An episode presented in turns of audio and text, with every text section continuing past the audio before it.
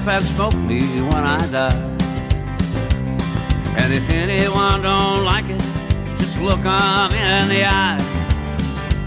I didn't come here and I ain't leaving, so don't sit around and cry. Just roll me up and smoke me when I die. Now you won't see no sad and teary eye. When I get my wings and it's my time to fly. Call my friends and tell them there's a party, come on by. Now just roll me up and smoke me when I die. Roll me up and smoke me when I die. And if anyone don't like it, just look them in the eye. I didn't come here and I ain't leaving, so don't sit around and cry. Just roll me up and smoke me when I die. E sono le 18.01, bentornati in questa nuova puntata di Ave su Ciro, noi siamo sempre qui, eh, oggi ci vedete in una posizione particolare con eh, degli ospiti al mio fianco per, eh, nello spazio Z di Radio Talpa per condurre una puntata speciale che abbiamo annunciato su tutti i nostri canali eh, social e podcast e uno speciale dibattito della rubrica Giovani e Politica eh, sui primi 100 giorni di governo Meloni. Eh, siamo ovviamente arrivati ad un traguardo importante, non si può più dire eh, parleranno i fatti che verranno, ma abbiamo già una base diciamo, di partenza di questo governo per giudicare un po' eh, l'operato. Quindi eh, direi di presentarvi subito, io leggo perché abbiamo Alessandro Chella, eh, segretario del Partito Democratico del Sogano di Guicone e consigliere comunale, Andrea Galeone, attivista della lista civica cattolica Futura. Buonasera. Flavio Mauro, eh, consigliere comunale del comune di Cattolica e eh, Buonasera. Ricci, eh, attivista del Movimento 5 Stelle. Buonasera a tutti. Allora, come dicevo, eh, il 22 ottobre abbiamo iniziato, adesso scusate, ha iniziato eh, il governo con il giuramento e siamo arrivati a, a questo traguardo che eh, segna un punto di svolta. No? Si è, è cominciato un nuovo anno e eh, quindi partendo subito, io volevo chiedere, prima di introdurre i temi del dibattito, una domanda, mi rispondete magari in senso eh, orario. Come giudicate questi primi 100 giorni di governo Meloni? Prego, se vogliamo fare... Io? Prego, sì, sì. Beh, eh, di concreto ancora non è stato fatto nulla, possiamo dire, del, dal nuovo governo, o almeno, eh, diciamo, um, non ho attuato nessuna politica concreta eh, di quelle che erano previste nella campagna eh, elettorale. Eh, abbiamo visto decreti anti-rave, eh, decreti per ostacolare il lavoro di, delle ONG, ma ancora tutto ciò ehm, di cui parlava la Meloni, insomma, non si è ancora visto. Vado io?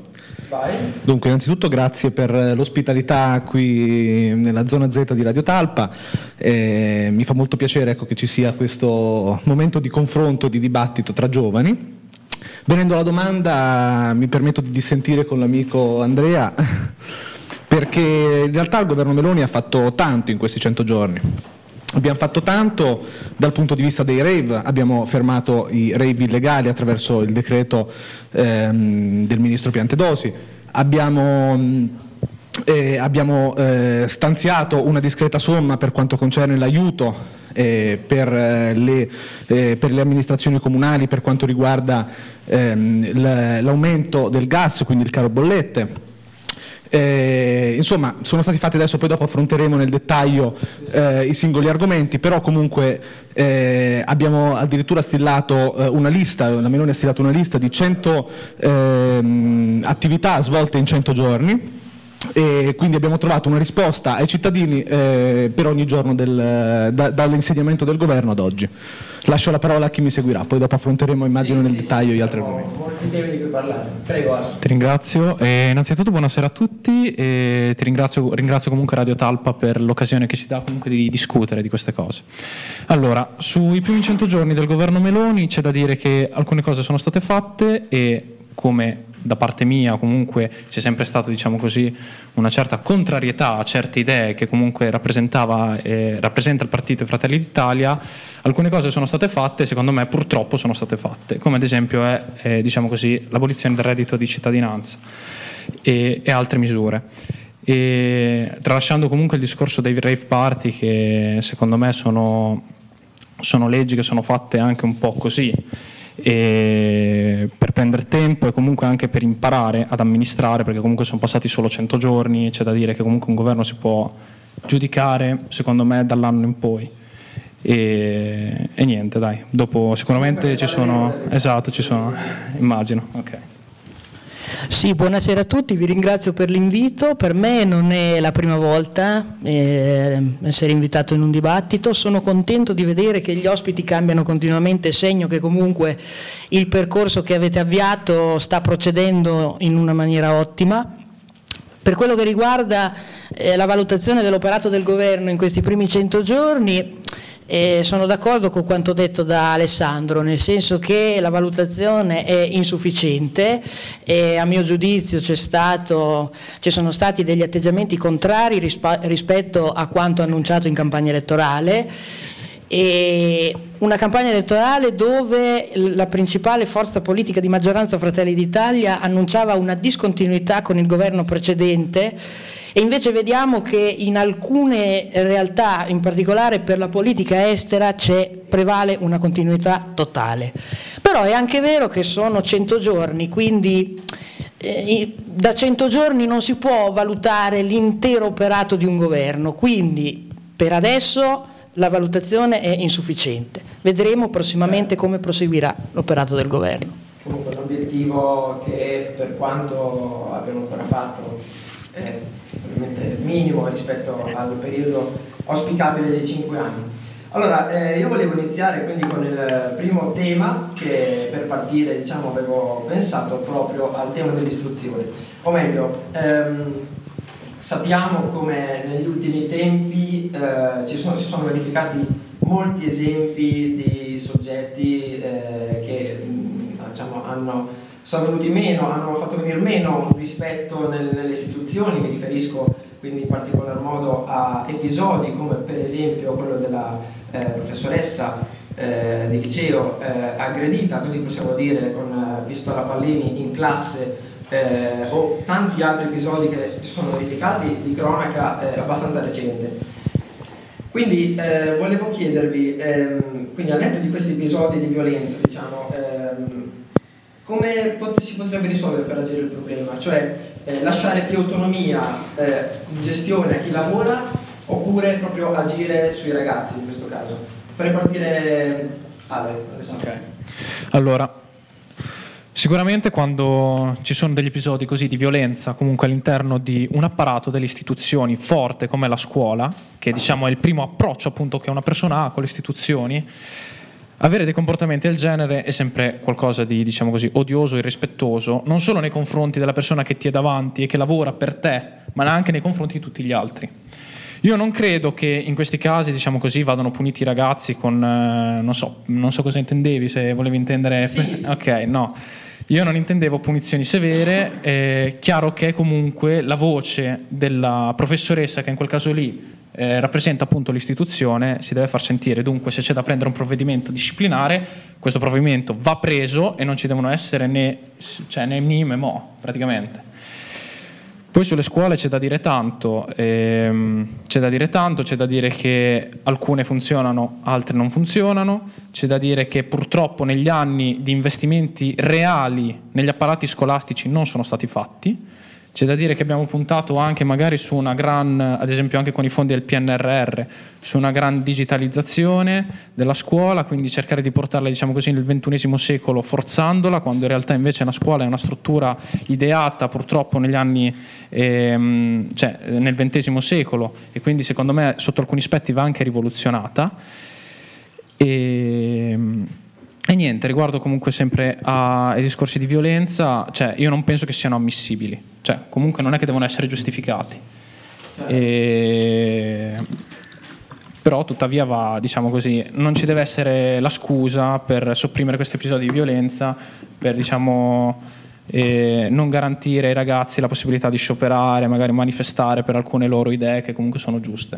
Quindi non vorrei che si trovasse una scusa in altri metodi per non fargli, diciamo così, manifestare le loro idee. Però di fronte a una mancanza di rispetto, giustamente, ci deve essere comunque una, una sanzione. Ok, eh, Mattias? Sì, tu hai citato in particolare eh, il caso della professoressa che ha subito un'aggressione da parte di alcuni studenti con la pistola a pallini. Ecco, questo è un segno tangibile quanto eh, nella scuola italiana purtroppo ci sia poco rispetto, ma in generale ci sia poco rispetto dell'autorità. O anche in molti casi di genitori con l'obbligo. Esatto perché vediamo casi di eh, genitori che vanno a parlare con i professori o con i maestri e, e che e questi maestri poi vengono aggrediti, cosa che è sostanzialmente inaccettabile. Quindi chi sbaglia deve pagare. Dopodiché noi dobbiamo imparare a mettere insieme quello che è il rispetto per l'autorità e la valorizzazione del singolo, perché il sistema dell'istruzione in Italia va ripensato completamente. Poi ho sentito alcune dichiarazioni, cito per esempio quella del ministro dell'istruzione Valditara che dice che eh, l'umiliazione è un fattore fondamentale nella crescita, io non credo, perché l'umiliazione alla fine porta quella persona a portare risentimento dentro di sé e poi a sfogarlo su altre persone. Oppure eh, le dichiarazioni eh, del ministro Salvini durante la campagna elettorale secondo il quale eh, il servizio militare sarebbe stato eh, un ottimo strumento per riportare eh, ordine ed educazione tra i ragazzi, cosa che io ritengo assolutamente inaccettabile perché non è eh, dando un'arma in mano a un ragazzo di 18 anni che tu fai in modo che questo ragazzo diventi più responsabile.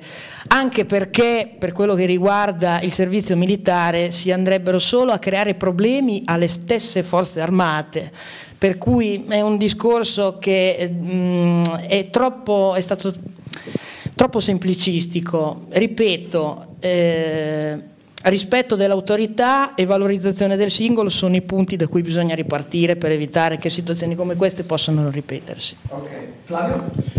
Sì, dunque, allora, eh, innanzitutto ehm, partiamo da un presupposto fondamentale, quello che citavi tu, eh, introducendo ecco, la domanda, ovvero che eh, manca sotto certi aspetti il rispetto nei confronti delle istituzioni.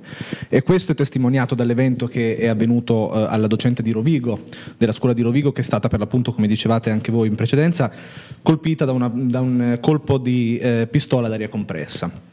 Questo è probabilmente l'ultimo degli eventi che si sono verificati nei, nei mesi precedenti, negli anni precedenti, eventi che denotano come in certi ambienti, fortunatamente una eh, minoranza di questi ambienti, eh, scolastici eh, manchi completamente il, ehm, eh, di fatto sensibilità e eh, tutela nei confronti delle istituzioni. Ehm, ecco, io non me la sento di eh, colpevolizzare l'insegnante in questi casi, eh, né tantomeno ritengo che debba esserci, debba sussistersi una, una sorta di punizione nei, una punizione nei confronti, intesa proprio nel senso punitivo, nei confronti eh, degli autori di questo gesto. Io credo che però agli autori di questo gesto eh, debba essere spiegato ehm, in modo preciso e dettagliato e debba essere insegnato eh, il rispetto delle istituzioni, debba essere spiegato dove loro hanno commesso l'errore e come fare proprio per eh, rimediare all'errore commesso. Nel senso, eh, a mio avviso andrebbe approfondito questo tema a livello nazionale ehm, con, ehm, come dire, implementando eventualmente dei percorsi rieducativi per certi personaggi, per certi ragazzi che ehm, come dire, assumono determinati comportamenti lesivi dell'immagine scolastica. Eh, e non solo perché basti pensare anche al comune di Cattolica in cui ci troviamo. Eh, qualche mese fa è stato imbrattato il, il, qualche mese fa ormai più di un anno fa è stato imbrattato il municipio della città eh, quindi ecco, a prescindere dalle eh, posizioni mh, che si possono avere in merito a determinati temi, io credo che il rispetto delle istituzioni debba essere fondamentale, così come è avvenuto qualche settimana fa ecco, al, eh, ecco, nella sede del Parlamento italiano sono state imbrattate eh, le, le, pareti. Ecco, eh, io ritengo, ritengo, questi comportamenti inaccettabili. Bisogna innanzitutto eh, controllare anche attraverso i social, ovviamente nel rispetto della privacy, tutti questi fenomeni, perché molto spesso vengono realizzati dei video, come è successo con, nel caso della docente, e, e pubblicati in rete. Questo per quale motivo? Per ottenere magari qualche like in più, perché il like purtroppo in alcune eh, nuove generazioni è ehm, come dire, uno strumento eh, per sentirsi appagati, per sentirsi soddisfatti, quando in realtà bisogna invece andare a riscoprire il senso eh, della comunità, del vivere certi ambienti in, ehm, ecco, in amicizia, del vivere all'esterno e eh, soprattutto, come dicevamo prima, del rispetto delle istituzioni. Eh, certamente nell'ambiente scolastico mi avvio alla conclusione, che immagino forse stia sforando un po' con i tempi, eh, mi avvio alla conclusione ehm, dicendo il sistema scolastico sì, anche a mio avviso andrebbe, andrebbe visto, bisognerebbe mettere mano su alcuni aspetti, eh, bisogna ricordarsi però che eh, i migliori dottori, i migliori infermieri, i migliori ingegneri sono, eh, ehm, che si trovano eh, insomma, in giro per il mondo sono italiani. E molto spesso le grandi invenzioni, anche questo anche la storia ce lo insegna, sono frutto di eh, inventori, ingegneri italiani.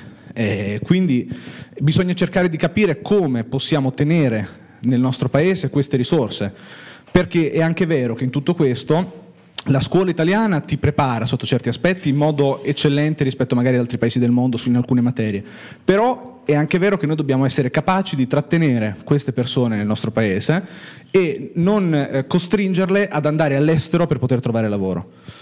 Concludo in questo modo e lascio la parola al mio successore. Prego.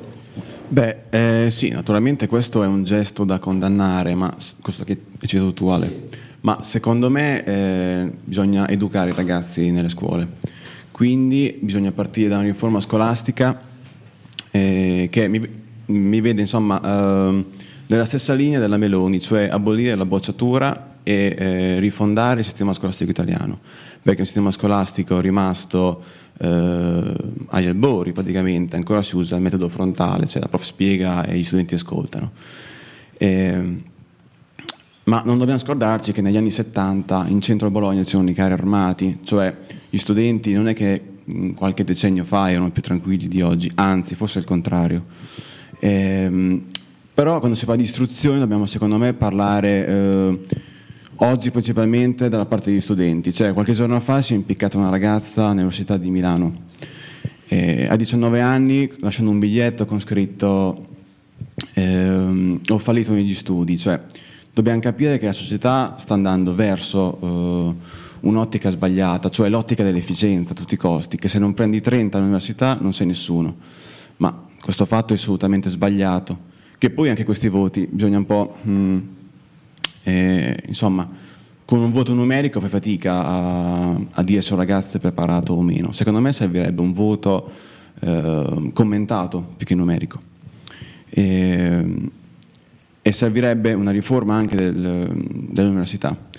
Non dico una riforma quelle, come quelle americane che in America fanno questi grand test a quiz, questi, queste crocette, che una preparazione di un ragazzo fa fatica a, a valutarla, ma andrebbe magari un po' più di pratica nelle, nelle università e magari eh, a scuola bisognerebbe eh, puntare più sull'educazione dei, dei ragazzi che, che sulla mh, preparazione culturale. Cioè, è importante anche la preparazione culturale, ma dobbiamo focalizzarci sul, sull'obiettivo della scuola.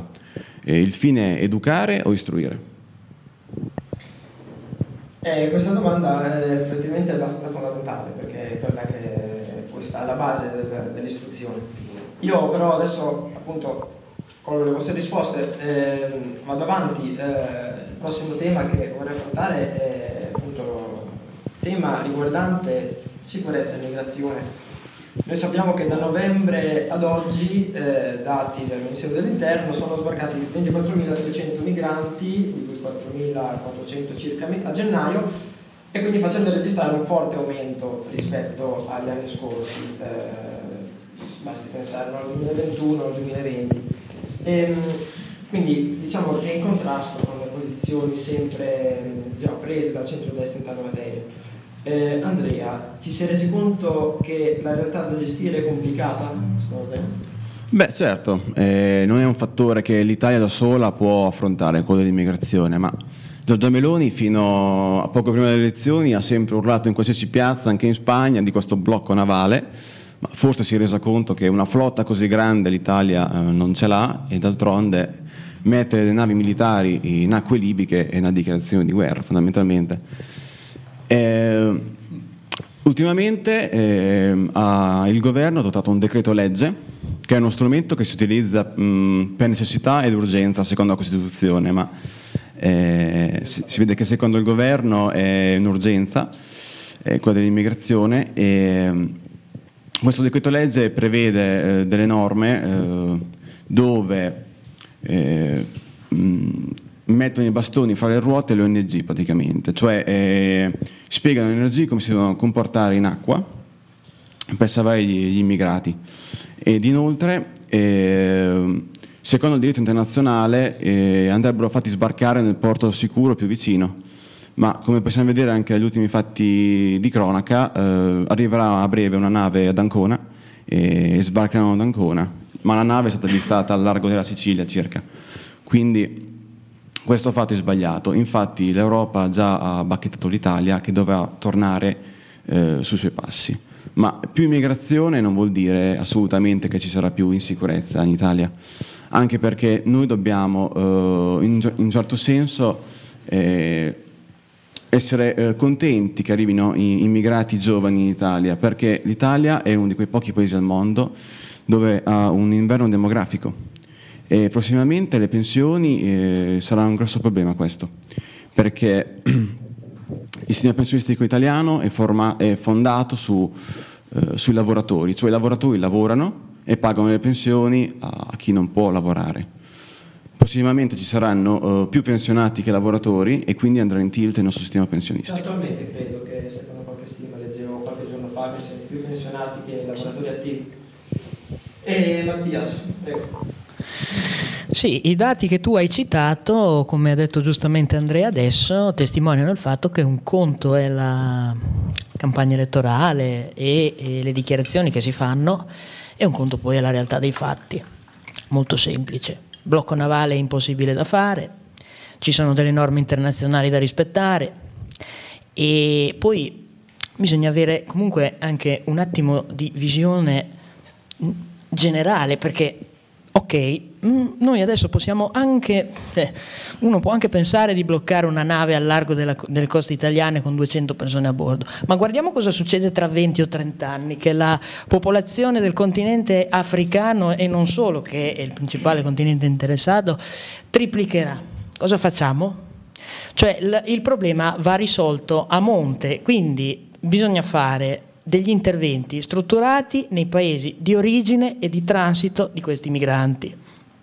Dopodiché eh, le ONG, le ONG eh, bisogna fare un discorso mh, mm, non troppo semplicistico, perché è vero che ci sono delle ONG che operano salvando vite umane in mare, ma ci sono stati anche alcuni casi dove queste organizzazioni hanno approfittato della loro posizione e in particolare hanno eh, violato in un certo qual modo le leggi italiane, perché io ricordo molto bene l'esempio di eh, quella capitana Carola Rachete che in un'occasione gli fu intimato l'alt e come neanche che eh, fosse, fosse stato fatto.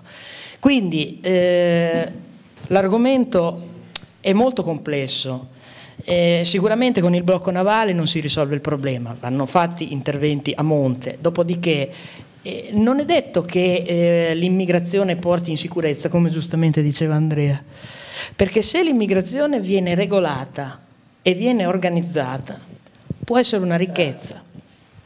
Certo, sì, qua si parlava comunque di immigrazione clandestina. Comunque, prego. Allora, eh, il discorso da fare sull'immigrazione è ampio. In questo caso noi partiamo dal presupposto di immigrazione clandestina. Allora, c'è da dire, esatto come diceva prima Andrea, che questo governo ha fatto un decreto su, diciamo, con, lo, con l'obiettivo di limitare l'azione delle ONG. Ma in Italia effettivamente quanti sbarchi avvengono grazie alle ONG, circa il 5%. La maggior parte degli sbarchi avvengono in Italia, diciamo così, attraverso trafficanti oppure barche che vengono abbandonate comunque da trafficanti e che poi si vanno a spiaggiare sulle coste della Sicilia, Lampedusa in questo caso. Come diceva Mattias, il problema in sé per sé non sono i migranti, il problema in sé per sé è la politica che un governo deve attuare per cercare di aiutare queste persone, perché loro sono persone, non vanno bloccate e lasciate lì. Questi sono uomini. Come puoi farlo? Puoi farlo facendoli sbarcare in questi casi. Lo devi fare, lo devi fare perché sono persone. Su questo ci tengo a ripeterlo.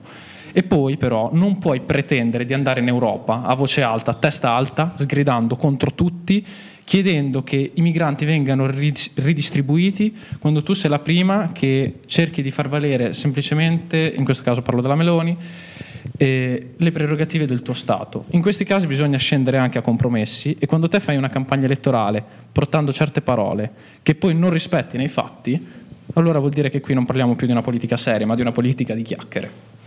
Purtroppo gli italiani quando votano, votano diciamo così, un po' a pancia e queste cose purtroppo li colpiscono sempre dopo. Però eh, questa cosa, diciamo, io me l'aspettavo sinceramente che si facessero dei dietrofront. Poi, come diceva Mattias, il problema in sé per sé non sono gli immigrati, è come li gestisci. Tu queste persone, per farli attivare nel tuo paese, perché non è che vogliono diventare tutti criminali, non è che vogliono andare a girare e, diciamo così, spaventare la popolazione, anzi loro sono venuti qua per migliorare le loro condizioni di vita e di chi amano comunque. Gli devi dare l'occasione di lavorare e di potersi mettere in gioco. Per farlo li devi integrare e purtroppo in questo paese eh, in alcuni casi si fa, in alcuni casi no. E siccome loro, diciamo così, eh, c'è anche poi la volontà di vivere allo stesso livello di noi comunque che siamo qui, e alle volte si lasciano andare anche ad atti di criminalità. In quel caso lì loro sono comunque dei criminali e quindi vanno comunque puniti, non vanno giustificati. Su questo, questo c'è da dire e, e tuttavia l'Europa, c'è da dire anche questo, molto spesso ci abbandona su questo fronte. Va fatta una legge di ridistribuzione dei migranti in cui tutti i paesi se ne assumono una quota, in base anche alle loro diciamo, capacità economiche e integrative perché non è ammissibile che solo il 2-3% degli immigrati che arrivano in Italia ogni anno viene ridistribuito nei paesi europei, questo non, non va bene. E, e, mi auguro che il governo si muova verso questa prospettiva. Basta. Raccolgo le vostre provocazioni, le dirò Flavio che non a caso lo faccio rispondere per ultimo. Certo, ti ringrazio. eh, no, allora partiamo dal, dal, collega del Partito Democratico, eh, dalla speranza del collega del Partito Democratico. Allora, il governo italiano innanzitutto si è mosso in questo tema, si è mosso perché ehm, innanzitutto per la prima volta eh, l'Unione Europea, da quando si è insediato il governo, a differenza dei, preced- dei predecessori di Giorgia Meloni, eh, ha finalmente messo eh, sul tavolo eh, la possibilità di ridistribuire i migranti a livello europeo in modo preciso. Perché questo? Perché l'Italia da sola, come hai detto anche tu, non può eh, e non è in grado di gestire questo flusso migratorio.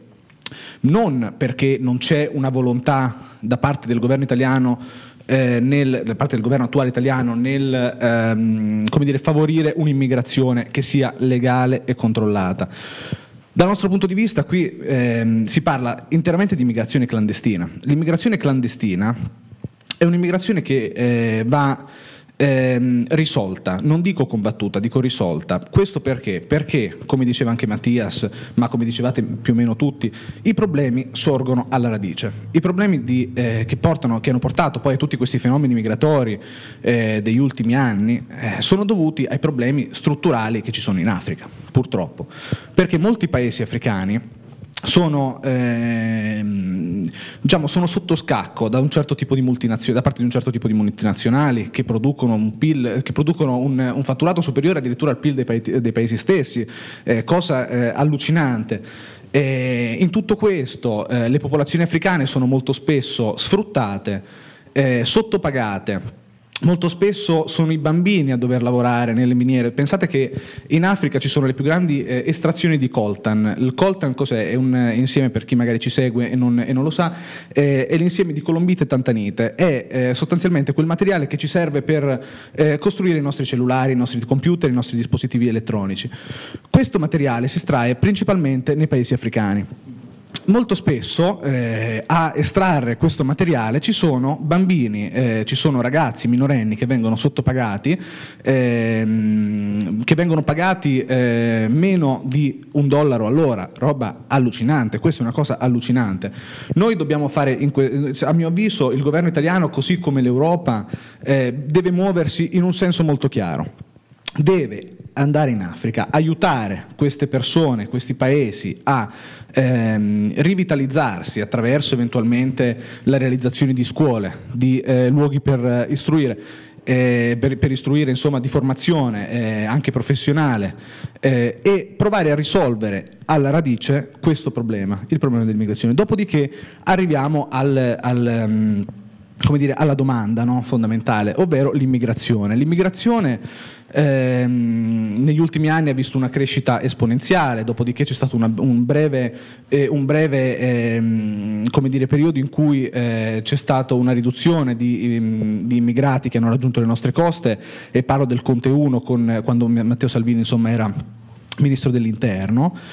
Eh, è bene sottolineare che ehm, bisogna avviare un rapporto di collaborazione tra, eh, il Italia- tra, il nostro paese e i paesi delle coste africane cui, dai quali sbarcano, dai quali partono eh, gli immigrati. Questo per fermare l'immigrazione clandestina e quindi fermare eh, di fatto tutti quei trafficanti di esseri umani che ogni giorno partono dalle coste libiche, partono dalle coste del, dell'Africa in generale, del, del Nord Africa in generale e tentano di raggiungere le nostre coste, ma non perché eh, noi non vogliamo quelle persone, sia chiaro questo discorso, eh, anche perché, eh, come dire, ehm, eh, nessuno mette in dubbio che un immigrato che entra regolarmente nel nostro paese sia in grado poi di, ehm, dire, di ehm, ricevere un'istruzione adeguata come avviene per gli italiani, anzi noi dobbiamo favorire questo tipo di integrazione, dobbiamo favorire un'integrazione per tutti quegli immigrati che vengono nel nostro paese per eh, ottenere un futuro migliore. L'abbiamo fatto noi italiani eh, in seguito alla seconda guerra mondiale, in seguito alla prima guerra mondiale, eh, ma anche negli anni successivi, negli anni 60 con le, le, le grandi migrazioni anche italiane. Quindi eh, l'obiettivo deve essere quello di rieducare l'immigrato regolare, l'immigrato che arriva eh, in Italia regolarmente eh, e di fermare l'immigrazione clandestina. E qui arrivo al decreto sulle ONG eh, e concludo. Eh, diciamo che più che mettere i bastoni fra le ruote alle ONG, quel decreto eh, esprime una finalità ben precisa. La finalità è, è questa, ovvero molto spesso le barche eh, che, ehm, le, le navi insomma, delle ONG aspettano di raggiungere il pieno carico di, esseri, di persone eh, all'interno delle proprie barche. Questo cosa vuol dire? Vuol dire che ehm, loro eh, rimangono coste, tra, tra, le coste africane e le coste italiane in modo tale da riempire le navi di queste persone e poi una volta riempite le navi cercano di raggiungere la costa più vicina o comunque le, insomma, il porto più vicino. Eh, con questo decreto noi di fatto tentiamo di obbligare le ONG che una volta una volta nel momento in cui loro ehm, eh, fanno salire a bordo degli immigrati che eh, per qualsiasi ragione si trovino in mare perché c'è stato eh, un incidente, perché non, insomma, per qualsiasi ragione non riescono a raggiungere le coste italiane e quant'altro, eh, siano obbligate a raggiungere immediatamente il primo porto disponibile, non aspettare che eh, per giorni e giorni in mare con persone, donne, uomini e bambini eh, all'interno delle, delle navi eh, senza raggiungere immediatamente la costa italiana. Questo è il discorso, cioè, se ho mancato qualche risposta eh, fatemelo presente. Sì, sì, nel senso, allora, sicuramente, sicuramente mh, partendo dal, dal, principio, ovvero partendo da un ragionamento più ampio di eh, rivitalizzazione diciamo, del, del, continente africano, poi dopo sicuramente, eh, come dire, saranno più semplici, eh, le, eh, sarà più semplice ecco, l'integrazione all'interno del nostro paese, ma così come all'interno del, dell'intera Unione Europea. Ecco. Ok, eh, io mi interrompo un attimo perché adesso andiamo con la prima canzone e riprendiamo subito dopo tanti altri temi, lavoro, reddito di cittadinanza. E... Prego, quali alibi di Daniele Silvestro?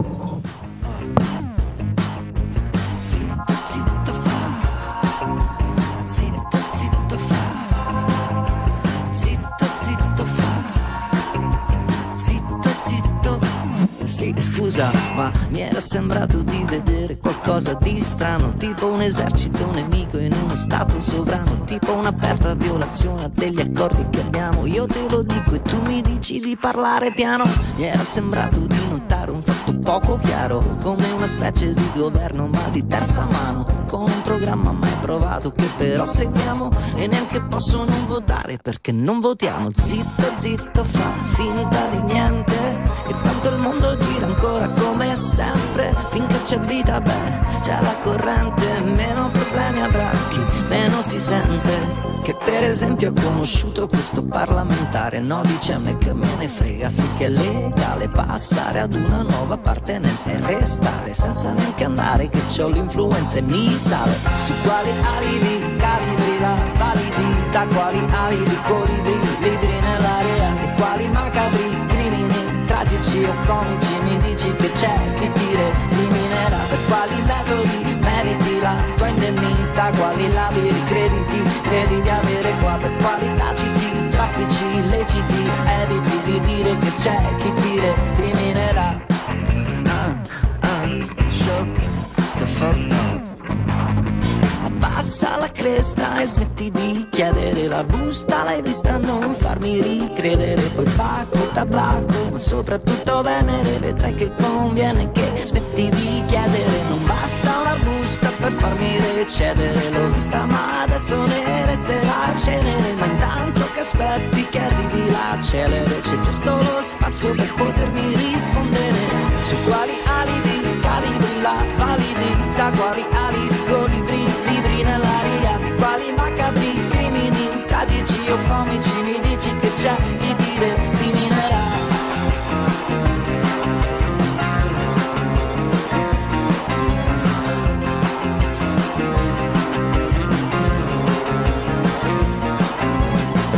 Zitto, zitto, fa finta di niente. Che tanto il mondo gira ancora come sempre. Finché c'è vita, beh, c'è la corrente. Meno problemi avrà chi meno si sente. Se la vicina Cina ci nasconde cose Cose meglio dire, dire stare statici Ti ci dovevi abituare prima. Ti ci dovevi abituare molto prima se caleranno i droni come calabroni, come dei ladroni, come dei re magiche calando doni giungono alla meta, allora quella sarà l'ultima cometa. Su quali alibi calibri la validità, quali alibi colibri, libri nell'aria, di quali macabri crimini, tragici o comici, mi dici che c'è chi dire criminerà, per quali metodi meriti la tua indennità, quali labiri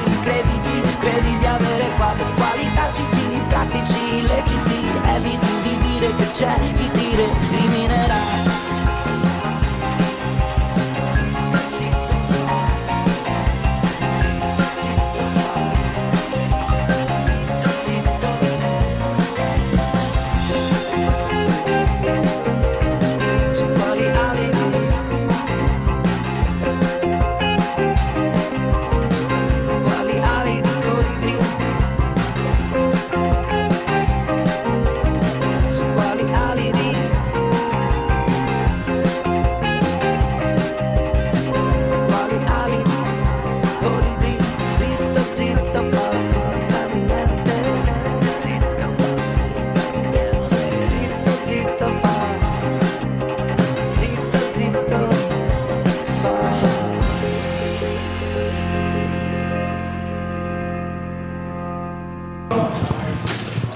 Bentornati allora, eh, questo era Daniele Silvestri con eh, Quali alibi. Io volevo continuare con eh, innanzitutto il tema della sicurezza di immigrazione, eh, scusate, non il tema, volevo dire del lavoro. Quindi con eh, reddito di cittadinanza, andiamo subito sul, sul caldo, e assistenza alla ricerca di lavoro. Eh, nella legge di bilancio 2023 quindi sono stati diversi provvedimenti sul eh, reddito di cittadinanza e, e si è deciso appunto di progressivamente eliminarlo, come aveva eh, affermato Giorgio Meloni, anche in campagna elettorale.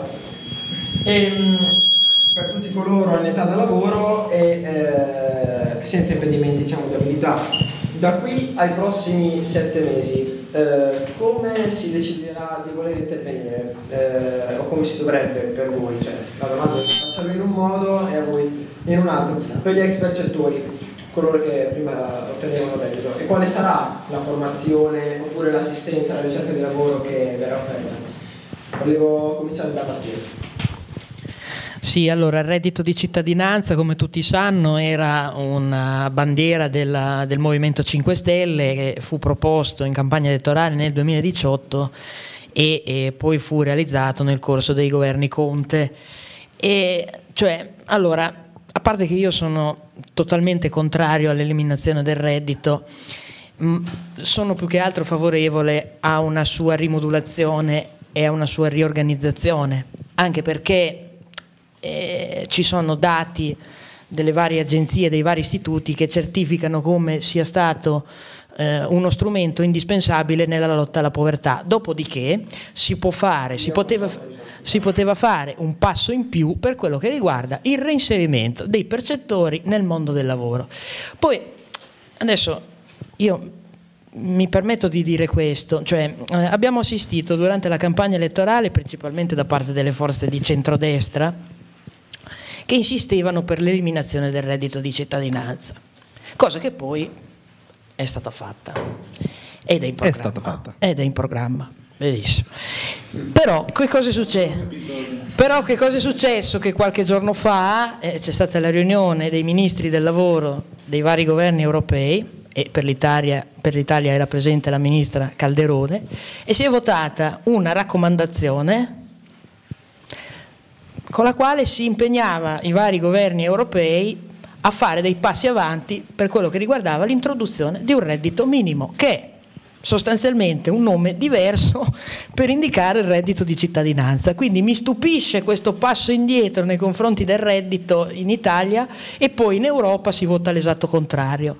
E, eh, dopodiché, ripeto, ehm, è stato totalmente sbagliato annullare una- un provvedimento come questo perché eh, ci sono dei dati oggettivi, ripeto, al netto di, di varie campagne contro questa misura che certificano come sia stato uno strumento indispensabile, soprattutto durante la pandemia, nella lotta alla povertà, perché senza quello strumento tante persone non avrebbero avuto di che mangiare. Ci sono anche statistiche che però accertano una certa inefficienza. L'inefficienza, li- Tutto il contorno. L'inefficienza è dovuta al fatto dei controlli ed è dovuta al fatto che al- una parte di percettori non è stata reinserita nel mondo del lavoro. Ma ricordiamoci che il reinserimento dei percettori nel mondo del lavoro spetta essenzialmente ai centri per l'impiego, che sono gli organi competenti. Sono stati assunti solo 3.400. Esatto, esatto, i centri per l'impiego. 10.000 previsti. Esatto, i centri per l'impiego però sono di competenza regionale, quindi sono le regioni che avrebbero dovuto investire i soldi che i governi Conte avevano messo a disposizione circa un miliardo per il potenziamento dei centri per l'impiego. Allora, proseguire An- Andrea. Scusa, scusa, ma ho bilanciato. Beh, prima di parlare del reddito dobbiamo capire innanzitutto qual è l'obiettivo del reddito e dare un sussidio a, a delle persone che cercano il lavoro. Eh, ma il problema in Italia, diciamo, ehm, è che il lavoro principalmente poi al sud è inesistente.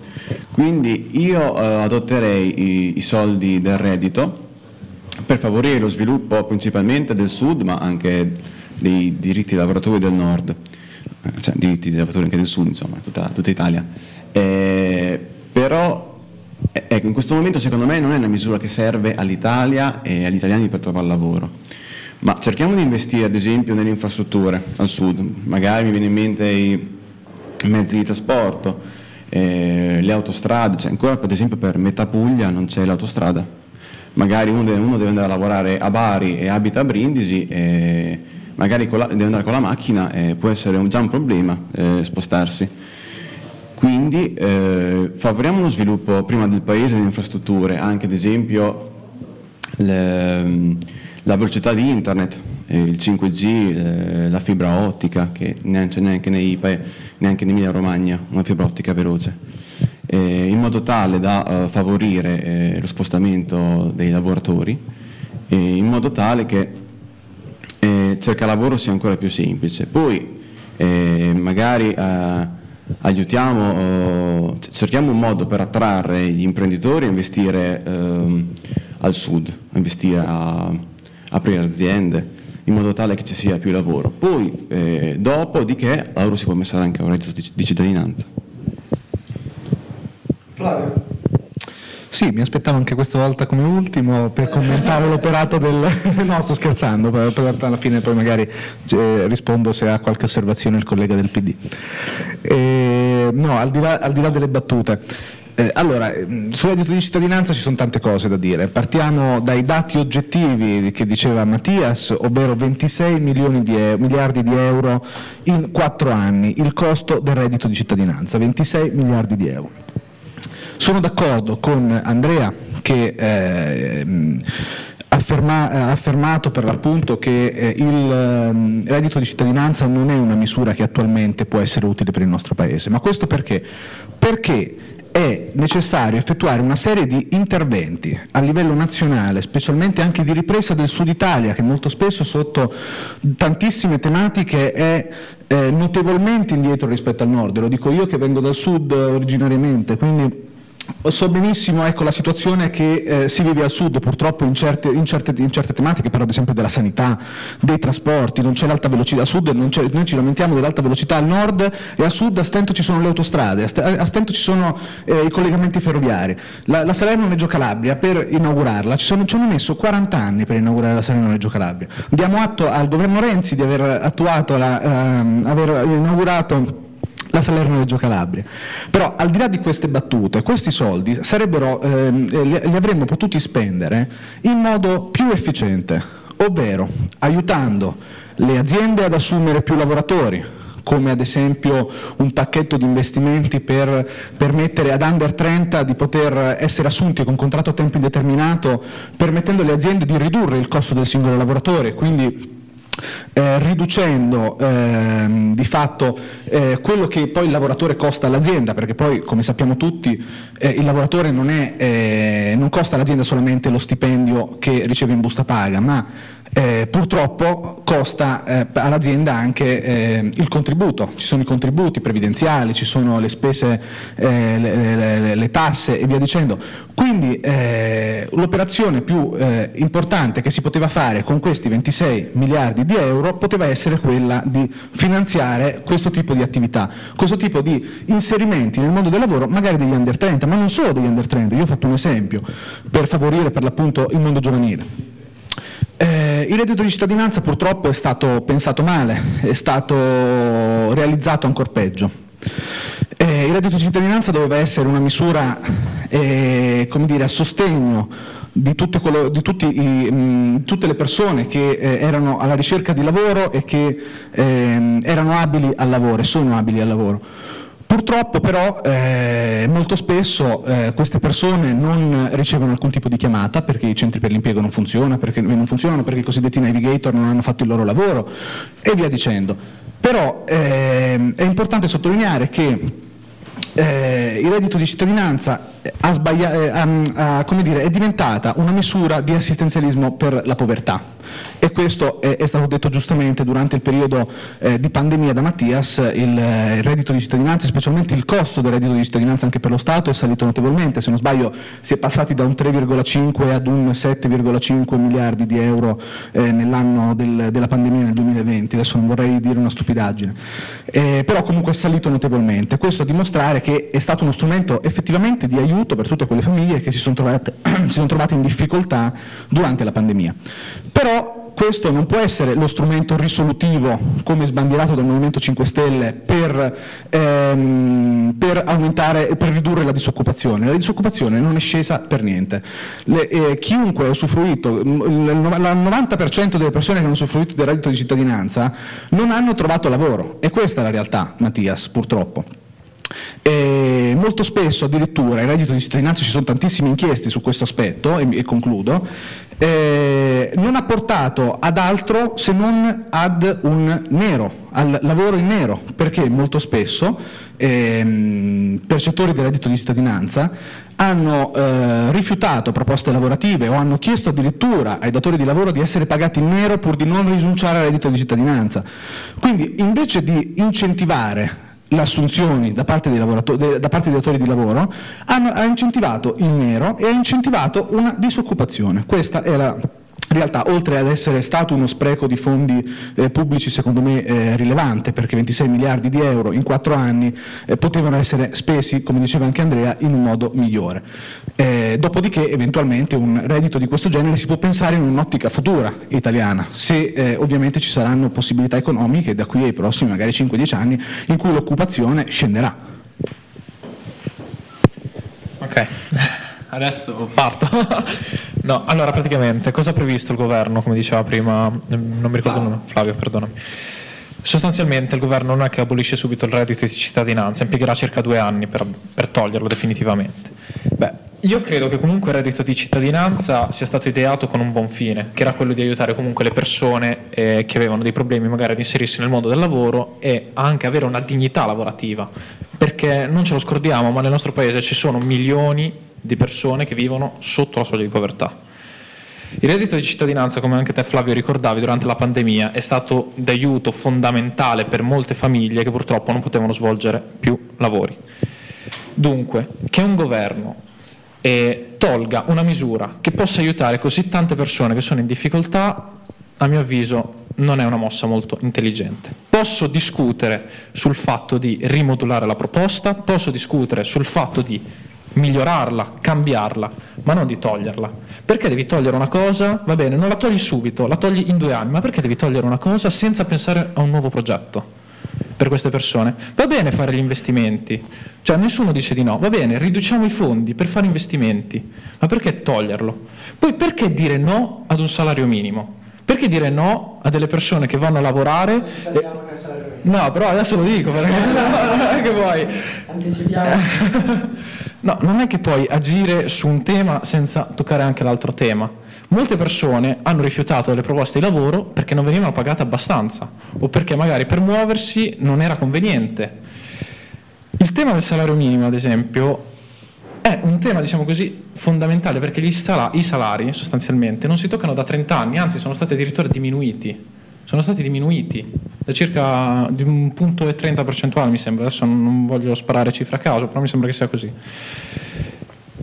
In un paese che comunque va avanti, con un tasso di inflazione che tocca comunque l'11%, queste cose non sono eh, problemi da niente. E io non vorrei, non vorrei che per aiutare le imprese, che cosa è giusta, perché come dici te, le imprese hanno dei gran costi sui lavoratori e bisogna aiutare le imprese se voglio che assumano persone, non vorrei che queste manovre vengano fatte per tagliare fondi nei confronti di chi magari ha delle difficoltà e reinvestirli in manovre, secondo me, senza alcun senso logico come la flat tax fare degli investimenti che potrebbero costare miliardi allo Stato per togliere delle tasse, invece di magari dare questi soldi ad altre persone che magari hanno delle difficoltà e comunque le tasse non le potrebbero pagare. Poi sul discorso che eh, magari il 90% adesso io non, non conosco bene le percentuali, quindi non voglio parlare di percentuali. Sul discorso dei lavori e quindi queste persone non sono state inserite eh, doverosamente, in parte come diceva Mattias è colpa anche delle amministrazioni delle regioni, colpa dei... Il 30% ha trovato veramente lavoro. Solo Sì, il 30%. effettivamente il 30% su Ok, ok, va bene. 90 ho detto in- per assurdo, però era, se non sbaglio il 30% ha trovato lavoro, il 70% no. Va bene, e quindi gius- è giusto porsi una domanda, questo reddito alla fine ha funzionato? Sì? No? Non ha funzionato del tutto, non ha funzionato del tutto. Vediamo di modificarlo. Perché tutti i paesi dell'Unione Europea ce l'hanno, un strumento del genere? Perché noi dobbiamo continuare a dire no a queste cose? Cioè io queste domande me le pongo, sinceramente, me le pongo. E poi, vabbè, io eh, magari sarò una persona che pensa male, però a me mi viene da pensare che questi soldi siano stati tolti per investirli in una manovra come la flat tax, per finanziare una manovra del genere, che a mio avviso è una manovra insensata, però dopo ognuno ha le sue opinioni. Sì. Vai, vai, no, se vuoi No, se vuoi rispondere. a- aggiungere al contenuto. Ha anticipato il tema del salario minimo, quindi introducevo questo. Sì, no, giusto un paio di battute sul reddito di cittadinanza. Sì, effettivamente, ehm, allora io ovviamente non sono a conoscenza del- delle motivazioni che hanno portato al, ehm, cioè se ci sono effettivamente motivazioni di questo genere nella riduzione, nel taglio del reddito di cittadinanza. Eh, sicuramente eh, il reddito di cittadinanza, come dicevo prima, non è la misura più idonea non ha, eh, ha permesso, come, diceva anche, ehm, come, come dicevamo anche prima a livello di, di dati statistici, eh, di trovare lavoro soltanto al 30% dei, dei richiedenti. E, ehm, e per, per l'appunto, se non erro, eh, il 70% che- di- dei, dei richiedenti attuali ehm, di fatto eh, rientrano tra i primi richiedenti del reddito di cittadinanza, quindi vuol dire che ci sono tantissime persone che già quando, se non sbaglio nel marzo 2019, po- potrei sbagliarmi, è entrato in vigore il reddito di cittadinanza, hanno fatto richiesta, tuttora sono senza lavoro e tuttora continuano a percepire il reddito di cittadinanza. Ora, ciò non toglie che possa aver aiutato famiglie in difficoltà e quant'altro, ma eh, al contempo il governo non ha pensato di, ridurre, di togliere il reddito di cittadinanza per mettere in difficoltà queste famiglie. I soldi del reddito di cittadinanza, eh, ovvero quei 26 miliardi di euro che sono stati spesi in quattro anni, ricordiamo bene la cifra perché è un costo notevole, e ha avuto un costo notevole per lo Stato, ehm, potevano essere indirizzati verso la riduzione del costo del lavoro e quindi, come dicevamo prima, anche la riduzione del- per, le, per le imprese del costo del singolo lavoratore, potevano essere indirizzati verso ehm, altri, altri settori per garantire l'occupazione. Ehm, detto ciò, io eh, ritengo che, mh, come dire, anche come detto in campagna elettorale e scritto nel programma di Fratelli d'Italia, eh, saranno, messe, eh, saranno realizzate delle eh, opere alternative al reddito di cittadinanza, opere che servono per aiutare tutte quelle persone inabili al lavoro, eh, tutte quelle persone che attualmente magari percepiscono il reddito di cittadinanza, però non sono in grado di lavorare per problemi eventualmente fisici, psicologici, eh, persone che vanno ovviamente aiutate da questo punto di vista. Però tutti coloro che invece sono abili al lavoro, che possono lavorare, devono essere messi in condizione di lavorare, quindi devono essere garantiti corsi di formazione, devono essere garantiti, in quello bisogna investire, garantire, eh, sia- garantire i corsi di formazione, garantire una professionalizzazione delle persone, in modo tale che ehm, i cittadini e i disoccupati possano trovare più facilmente lavoro. E questo giustamente, come dice, questo è giustissimo, questa cosa è giustissima e giustamente uno dice va bene, allora rimpighiamo questi fondi per investirli in infrastrutture, infrastrutture scolastiche, dunque per formare persone diciamo così più colte, infrastrutture magari in, uffici, eh, in istituti tecnici dove per- puoi formare diciamo tecnici che si possono anche adoperare al lavoro e anche poi magari per finanziare nuove start-up che possano creare lavoro nelle aziende. E io adesso in questi 100 giorni ancora non è stato fatto niente, però mi auguro fortemente che la facciano questa cosa, che non rimangano rispondo, solo ti rispondo chiacchiere. Mi auguro immediatamente. fortemente. Ti rispondo immediatamente. Il governo italiano ha stanziato un miliardo e mezzo per la moderna- con, l'attuale legge di bilancio del 2023, ha stanziato un miliardo e mezzo per le università, quindi per eh, rimodernare le università sia dal punto di vista tecnologico sia dal punto di vista strutturale.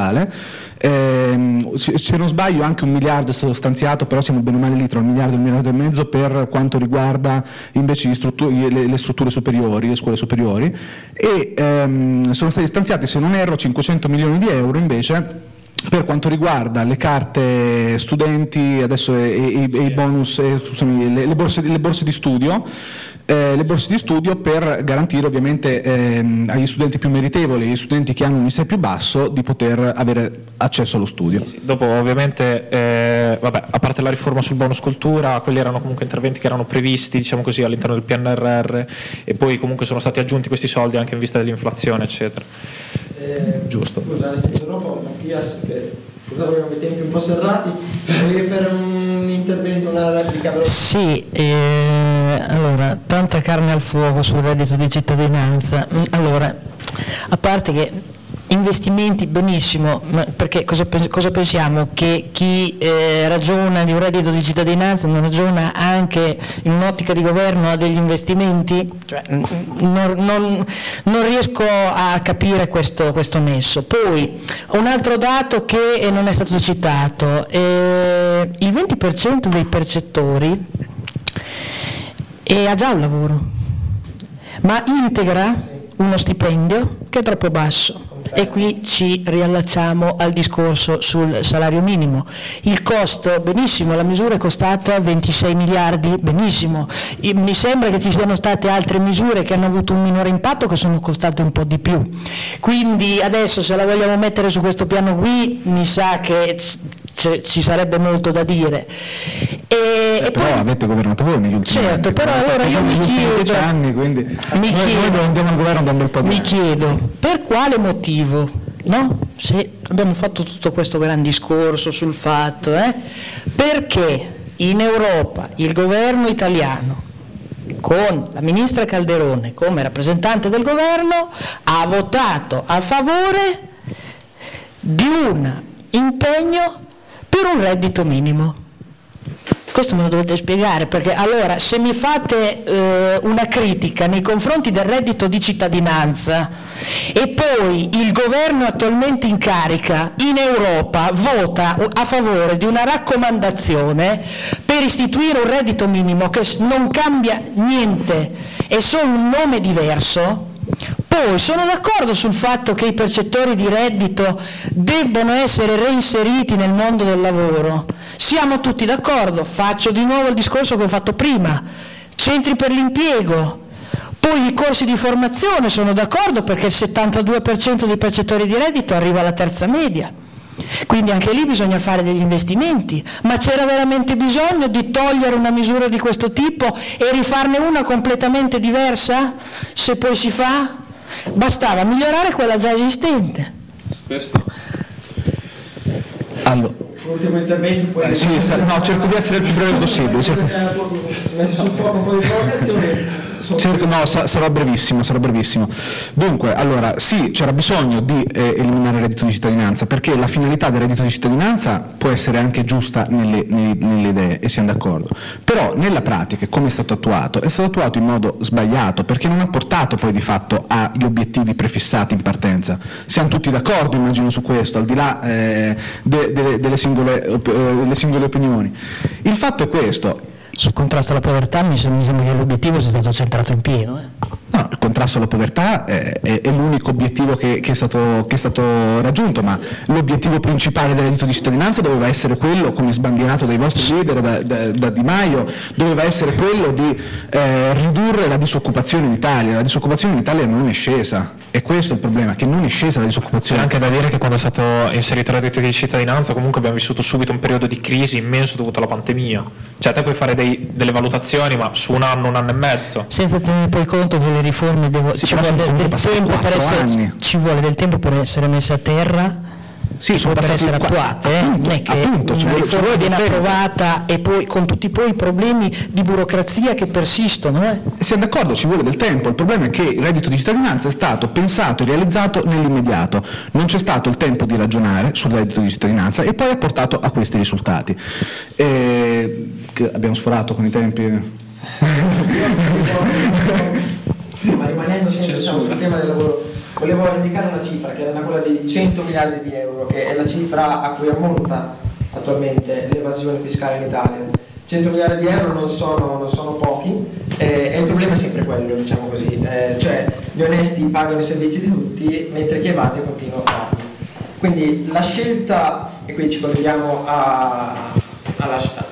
all'operato diciamo, del governo Meloni, la scelta di alzare la- il limite massimo del contante fino a 5.000 euro è davvero un incentivo?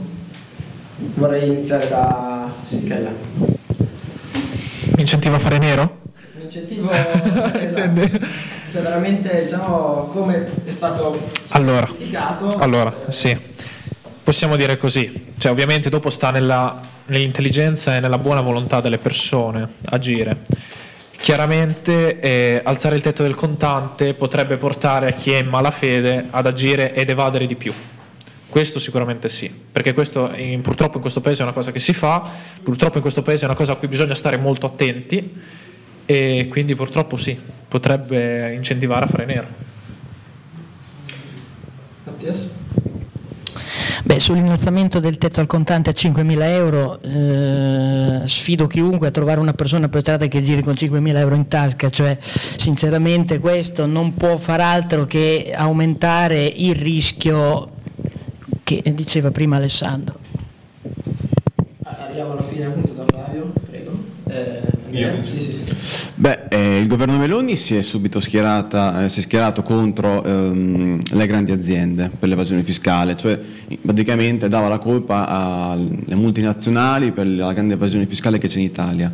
Ma guardando i dati, le- sono le piccole e medie imprese che evadono di più in Italia. Infatti questi calcoli possiamo eh, dedurli dal, da- da- ad esempio dal- dall'evasione dell'IRPEF, dell'IRPEF, dal, dal totale evaso, che è un calcolo che possiamo eh, fare guardando eh, potenziale, la potenziale entrata dello Stato italiano con invece l'entrata effettiva.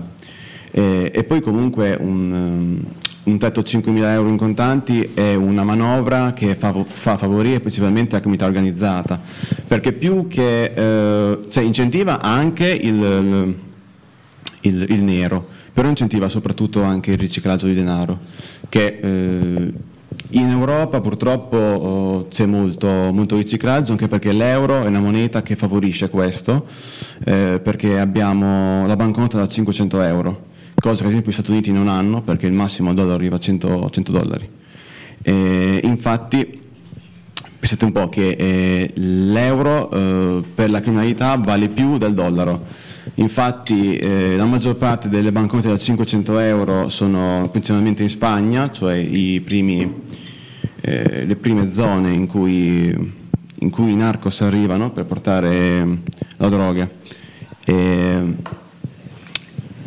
e alzando il tetto a 5.000 euro appunto eh, favorisce l'entrata di questi soldi in nero eh, il governo Meloni.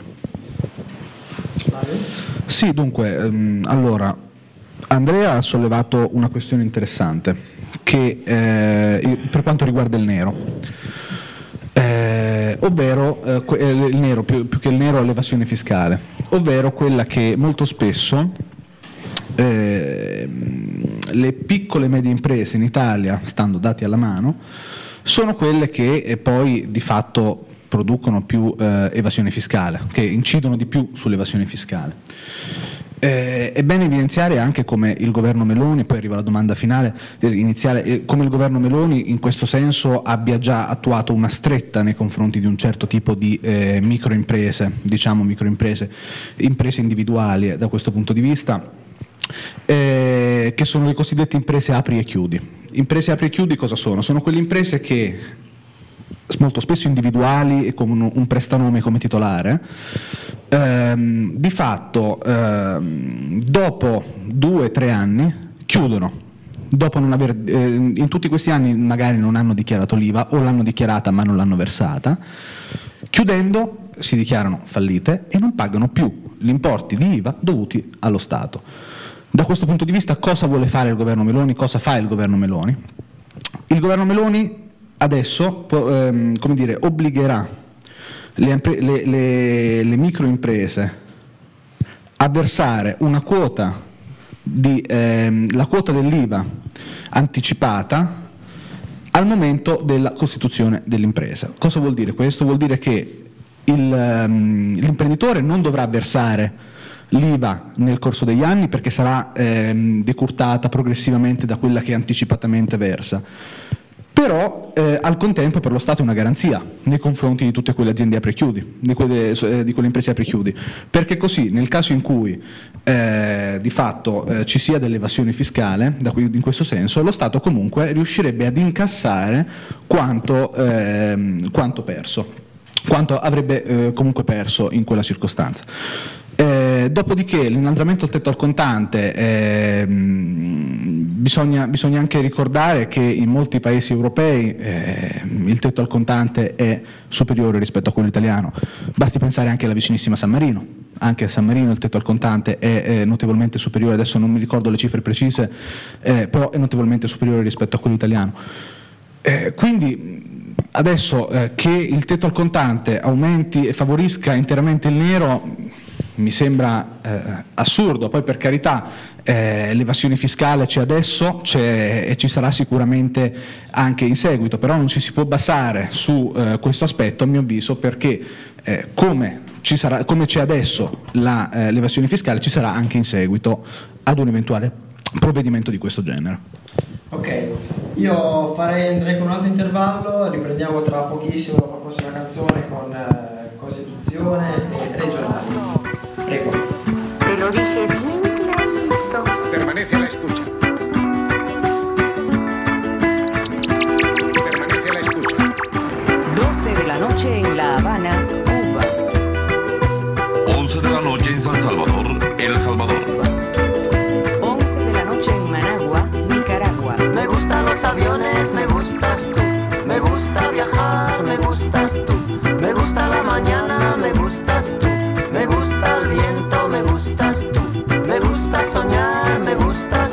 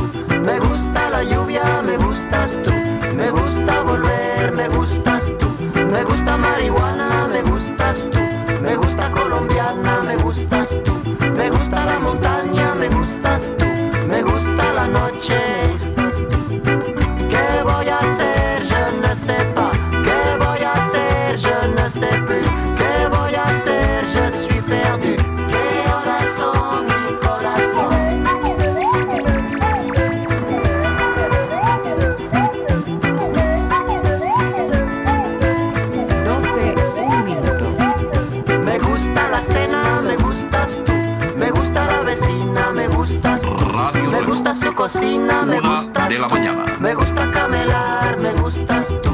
Me gusta la guitarra, me gustas tú. Me gusta el reggae, me gustas tú. ¿Qué voy a hacer? Je ne sais pas. ¿Qué voy a hacer? Je ne sais plus. ¿Qué voy a hacer? Je suis perdu. ¿Qué horas son mi corazón? Me gusta la canela, me gustas tú. Me gusta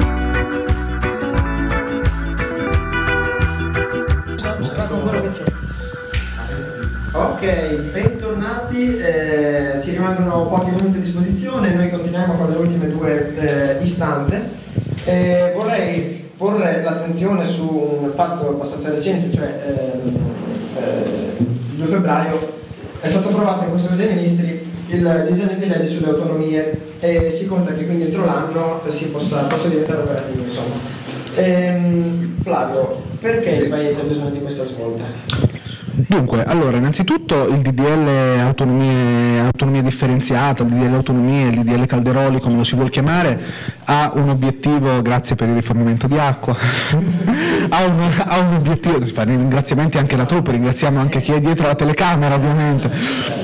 E, no, però al di là delle battute, ecco, con questo DDL l'obiettivo centrale è quello di garantire un principio costituzionale. La Costituzione sancisce, o meglio, vuole, tende a favorire il cosiddetto più ampio decentramento amministrativo. Perché la Costituzione vuole mirare ad un decentramento amministrativo? Per il semplice fatto che ehm, in Italia, o meglio in Italia, ma ehm, dire, a livello eh, di principio, eh, le istituzioni più vicine ai cittadini sono quelle che teoricamente dovrebbero funzionare meglio. Ma perché? Perché eh, chi conosce meglio una città di un sindaco, chi conosce meglio una provincia del presidente della provincia? Nel senso, le regioni, le province, i comuni sono gli enti più vicini ai cittadini e quindi devono poter dare delle risposte immediate ai cittadini. Eh, per far ciò, per, appunto, per attuare di fatto questo principio, eh, è stato messo in campo questo DDL, questo, questo disegno di legge. Ehm, ricordiamoci inoltre un, un discorso molto importante e, e poi dopo entro nel merito del DDL stesso che l'ultima riforma del titolo quinto effettivamente risale al 2001, con la, riforma, con la legge costituzionale numero 3 del 2001 attraverso la quale sono stati, andati, sono, sono stati, modificati gli articoli 116 e 117 della Costituzione prevalentemente, in prevalenza, e l'articolo 117 stabilisce chiaramente quali sono le materie di competenza statale poi dopo mh, nei commi successivi stabilisce eh, di fatto le materie di competenza regionale di tipo residuale o di tipo concorsuale. Detto questo, questo perché? Perché ehm, eh, con questo DDL cosa si vuol fare? Si vuol trasferire delle materie di competenza statale alle regioni. Perché si vuole attuare questo, questo sistema? Perché eh, si ritiene che la regione possa essere più efficiente rispetto allo Stato sotto determinate tipologie di tematiche. Ehm, come funziona in sostanza, poi dopo concludo perché abbiamo anche poco tempo, come funziona in sostanza questo DDL, giusto per spiegarlo anche a chi ci ascolta? Funziona in questo modo, si avvia un negoziato tra Stato e Regione. Eh, la Regione avanza delle proposte allo Stato, ovvero il governo le elabora, dopodiché il governo, eh, concluse le trattative, eh, informa le Camere, le quali saranno tenute a discutere in merito a questa negoziazione, dopodiché le Camere approveranno o non approveranno ovviamente eh, questo negoziato e lo Stato fornirà le risorse necessarie alle regioni affinché possa eh, assolvere al meglio a questi compiti. Certo, una delle maggiori critiche talvolta che viene presentata è quella del eh, come si fa a, a garantire eh, un, un- un adeguato servizio al cittadino. Anche a questo il DDL ha pensato e per appunto all'articolo 3, se non, se non vado errato, ehm, di fatto sono previsti i cosiddetti LEP, ov- eh, ovvero i livelli, i livelli essenziali delle prestazioni. Tali livelli essenziali delle prestazioni sono parametrati alla regione più virtuosa d'Italia, oltre ad essere ponderati invece alle esigenze singole de- de- dei territori. Eh, in questo modo di fatto eh, si avrà comunque un parametro centrale al, so- al di sotto del quale la regione in quel servizio non potrà andare, che è comunque però un parametro della regione più virtuosa d'Italia. Quindi l'obiettivo qual è? È quello di alleggerire lo stato di burocrazia, avvicinare eh, ancora di più i servizi ai cittadini, quindi rendere i servizi più semplici ai cittadini e renderli più facilmente fruibili. Io invece a voi una domanda, ovviamente ho bisogno di un approccio diverso da Fratelli d'Italia rispetto a voi. Ehm, cioè, si riuscirà, è stato definito il, il, il disegno di legge lo spacca Italia, no? Per riferirmi a alcune parole del Movimento 5 Stelle. Riuscirà ad accorciare il divario nord-sud o continueremo a correre a due velocità diverse? Beh, sicuramente con questo disegno di legge purtroppo dico, eh, si rischia una spaccatura dell'Italia perché eh, tra l'altro mi colpisce la tempistica, poi dopo dirò perché, ma a parte questo, eh, io non sono contrario al che alcune regioni anzi che le regioni abbiano determinate competenze, però ci sono delle competenze a mio giudizio sarebbe meglio che restassero in capo allo Stato centrale.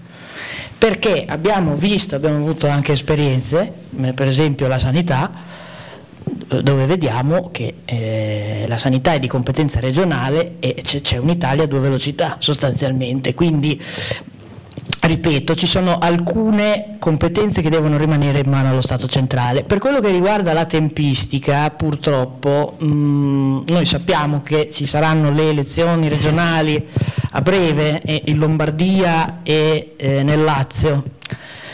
Eh, mi stupisce la tempistica dell'approvazione in Consiglio dei Ministri di questo disegno di legge, fortemente voluto dalla Lega, che guarda caso, soprattutto in Lombardia, appare in grande difficoltà. Quindi non vorrei che si fosse corso troppo su questo tema, che si poteva affrontare con un po' più di calma e interloquendo di più anche con le altre forze politiche, per fare un favore politico in vista delle elezioni a un partito.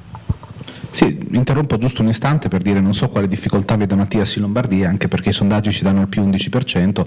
Certo, le elezioni sono sempre le elezioni, però comunque non, non- non vedo il nesso tra il DDL e le elezioni regionali in Lombardia. Eh, ci arriviamo alle elezioni. Sì, sì, dopo tocchiamo.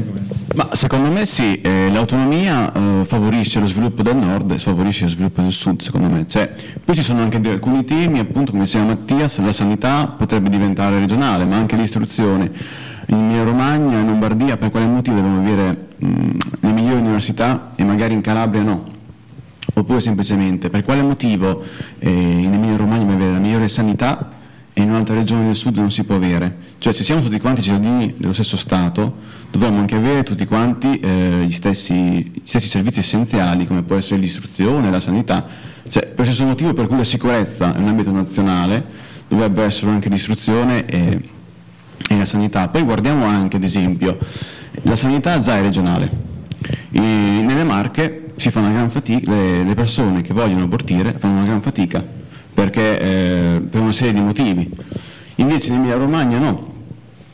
E come diceva ehm, anche Mattias prima, cioè la, Lega, eh, la Lega in Lombardia diciamo che durante il Covid ha gestito male la sanità. Possiamo pensare ehm, ad esempio che ha messo i malati di Covid nelle RSA, una cosa che era sconsigliatissima a tutti i medici, mettere i malati di Covid eh, vicino alle persone gravemente malate. Per questo motivo la sanità, secondo me, dovrebbe rimanere, eh, come l'istruzione, un tema centrale di Roma. Alessandro? Allora anch'io la penso in questo modo, ci sono alcuni temi che non si possono delegare diciamo così, a strutture regionali o provinciali, altri sì certamente, non è che lo Stato per forza deve mantenere tutto il potere, ma ci sono alcune cose, alcune istituzioni come possono essere la scuola, la sanità, che non possono essere delegate così, deve essere, lo Stato deve agire, si deve dimostrare forte dove alcune regioni non possono esserlo, perché mi viene, viene mh, immagino ad esempio una regione Emilia-Romagna che dopo alcune deleghe magari ne esca anche più forte perché qui noi abbiamo anche già delle strutture ad esempio universitarie eccetera che possono garantirci anche un maggiore affluenza di contributi e quindi anche un maggiore sviluppo. E immagino invece ad esempio l'Università della Puglia che purtroppo eh, adesso non ha le stesse infrastrutture che ad esempio all'Unibo e accederà a minori contributi da parte dello Stato perché comunque poi li verserà, non è a dire che delega tutto però non potrà mai avere lo stesso sviluppo che abbiamo noi qui su. Mentre lo Stato, secondo me, mantenendo alcune centralità, potrebbe dire bene, al nord abbiamo questo passo, adesso è giunto anche il momento di dare una mano eh, a chi ha difficoltà. Dunque, io sull'autonomia non è che sono eh, totalmente contrario, eh, tuttavia credo che su alcuni temi, soprattutto sanità e istruzione, la mano dello Stato ci deve essere e ci deve essere anche in maniera pesante non si può delegare. Sì, faccio giusto un ultimo ragionamento. Sono d'accordo sul discorso del- degli, degli aiuti da parte dello Stato in ambito sanitario. Ricordiamo innanzitutto, come diceva anche Mattias, che la competenza della, della sanità è, è- è- è- regionale. Quindi sono comunque le regioni che già attualmente devono attuare mh, tutte le, come dire, tutte le, eh, le azioni in, in ambito sanitario. Però è anche vero che lo Stato, secondo me, dovrebbe agire per eh, ridurre quel gap che c'è tra regioni del nord, magari sotto l'aspetto sanitario, parlo ad esempio del Veneto, della Lombardia, che sono anche l'Emilia Romagna, che sono eccellenze da questo punto di vista in, in ambito sanitario in Italia, rispetto a regioni come la Campania, eh, che comunque sia per un motivo, sia per un altro, sia per risorse e via dicendo, non ha le stesse infrastrutture sanitarie e eh, talvolta anche scolastiche rispetto a regioni del nord. E, taccio, taccio. Io la penso, non diciamo, in maniera oh, contrapposta, cioè, nel senso che secondo me lo Stato dovrebbe fornire lo stesso livello, diciamo così, cercare di fornire comunque il livello migliore sia di sanità che di istruzione e poi le regioni in base ai loro fondi garantire quel qualcosa in più. Secondo me dovrebbe funzionare. Esatto. Sì, giusto un'ultimissima cosa su questo aspetto, chiudo. Ehm, sì, eh, il DDL prevede un livello minimo, i cosiddetti LEP sono ba- basati sulla regione più, ehm, più virtuosa d'Italia. Cosa vuol dire? Vuol dire che comunque a livello nazionale deve esserci lo stesso livello in quell'ambito eh, in tutte le regioni, a prescindere che si parli di Puglia, di Sicilia, di Calabria o di, di Valle- della Valle d'Aosta, comunque il livello minimo deve essere quello garantito. Ricordiamo che anche la regione Emilia-Romagna, Lombardia, il Veneto hanno già fatto richiesta anche la Campania per aderire a questo, a questo, a questo DDL. Ok, ci rimangono appunto le questioni regionali, delle elezioni, io adesso intanto lancio l'ultima, la penultima canzone, e ci, ripre- ci ritroviamo tra pochi minuti.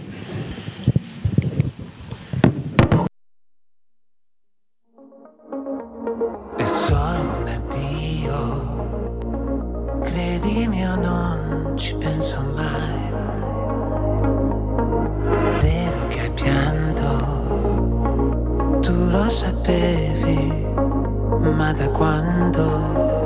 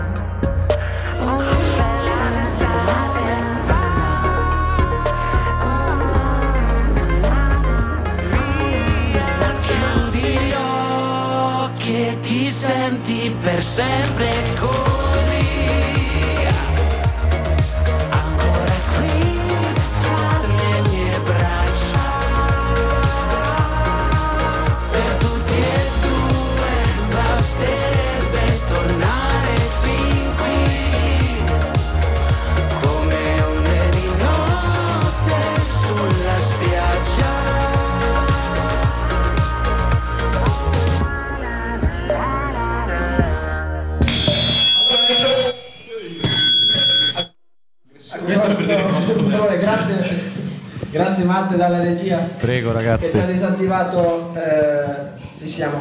Che ci ha disattivato i microfoni.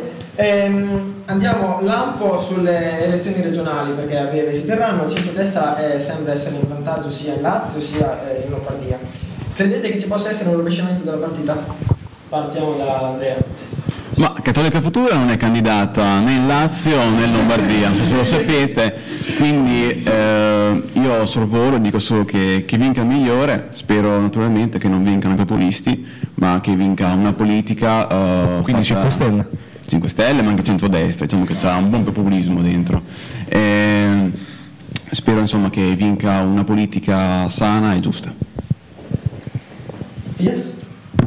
Sì, faccio una precisazione rispetto a quello che, di cui si stava discutendo prima, no? della consonanza tra eh, DDL sull'autonomia e elezioni regionali. Io intendevo dire che, eh, come è noto, nei rapporti di forza all'interno della coalizione di centrodestra la Lega è in forte difficoltà, quindi era inteso quello, un- magari un piccolo sostegno politico in vista delle elezioni. Per il resto, beh, eh, come tutti sanno, eh, il Movimento 5... scontato no? Esatto.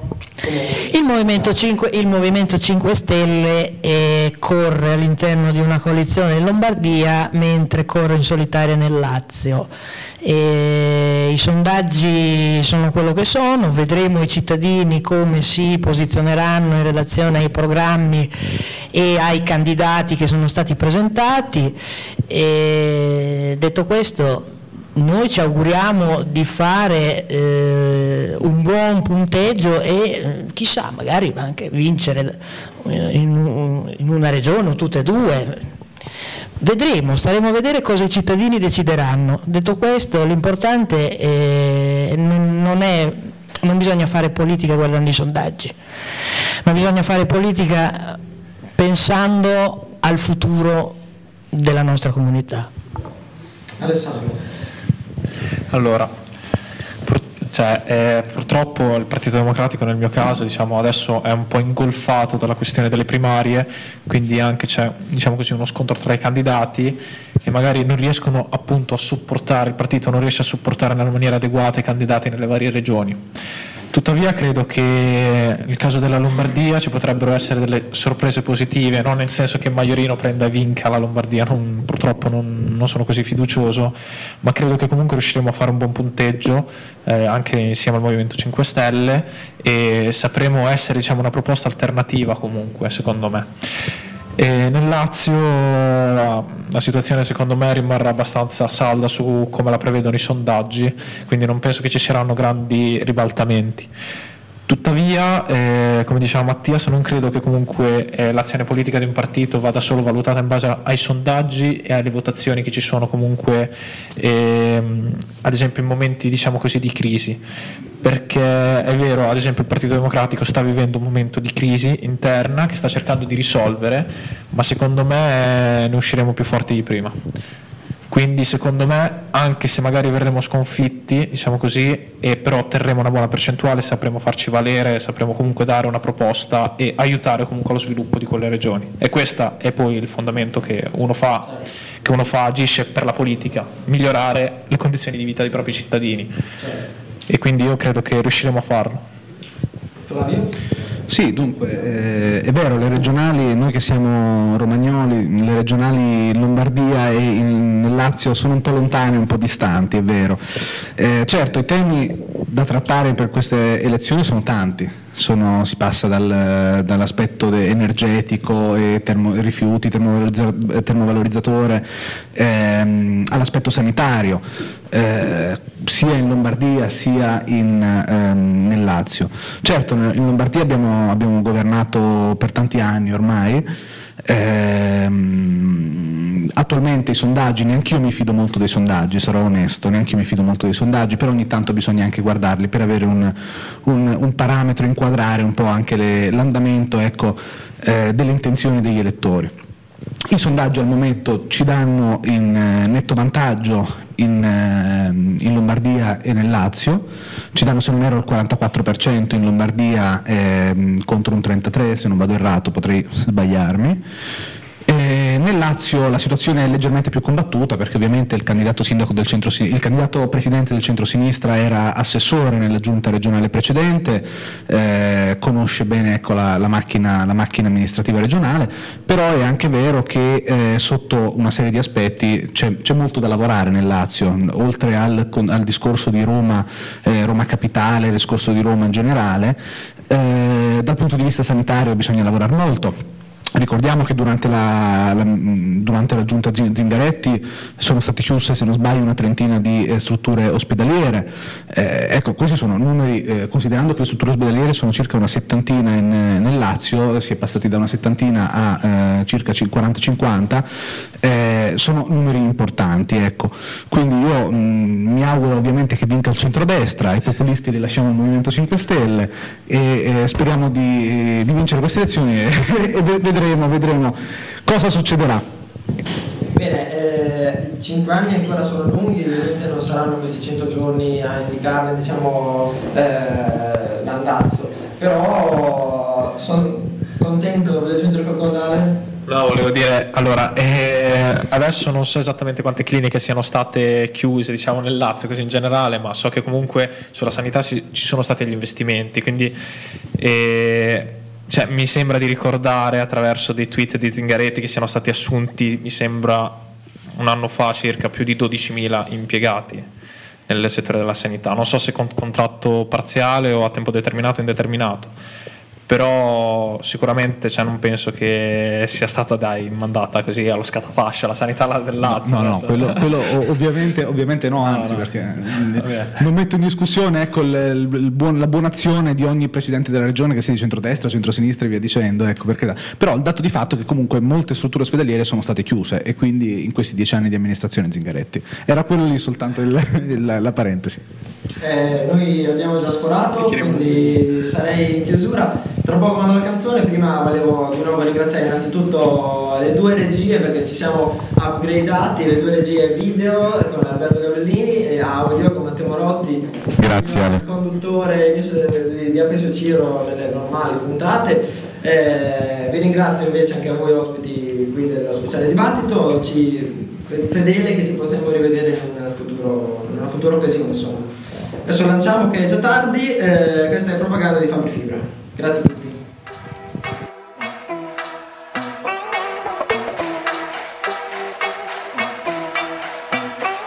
La mia vita è piena di problemi e io mi ci butto a capofitto. Queste giornate piene di impegni, dovrò imparare a seguire il ritmo. Giri in auto, mi muovo da solo.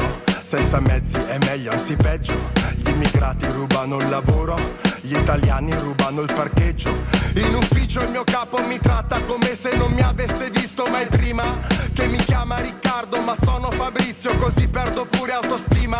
Si lamenta, dice troppe tasse, devo licenziarti, addio, ci vediamo. Servirebbe qualcuno che salvi il paese, così potrei vivere in pace, speriamo. In giro che succede vi faccio vedere come si fa Santa immaginazione ho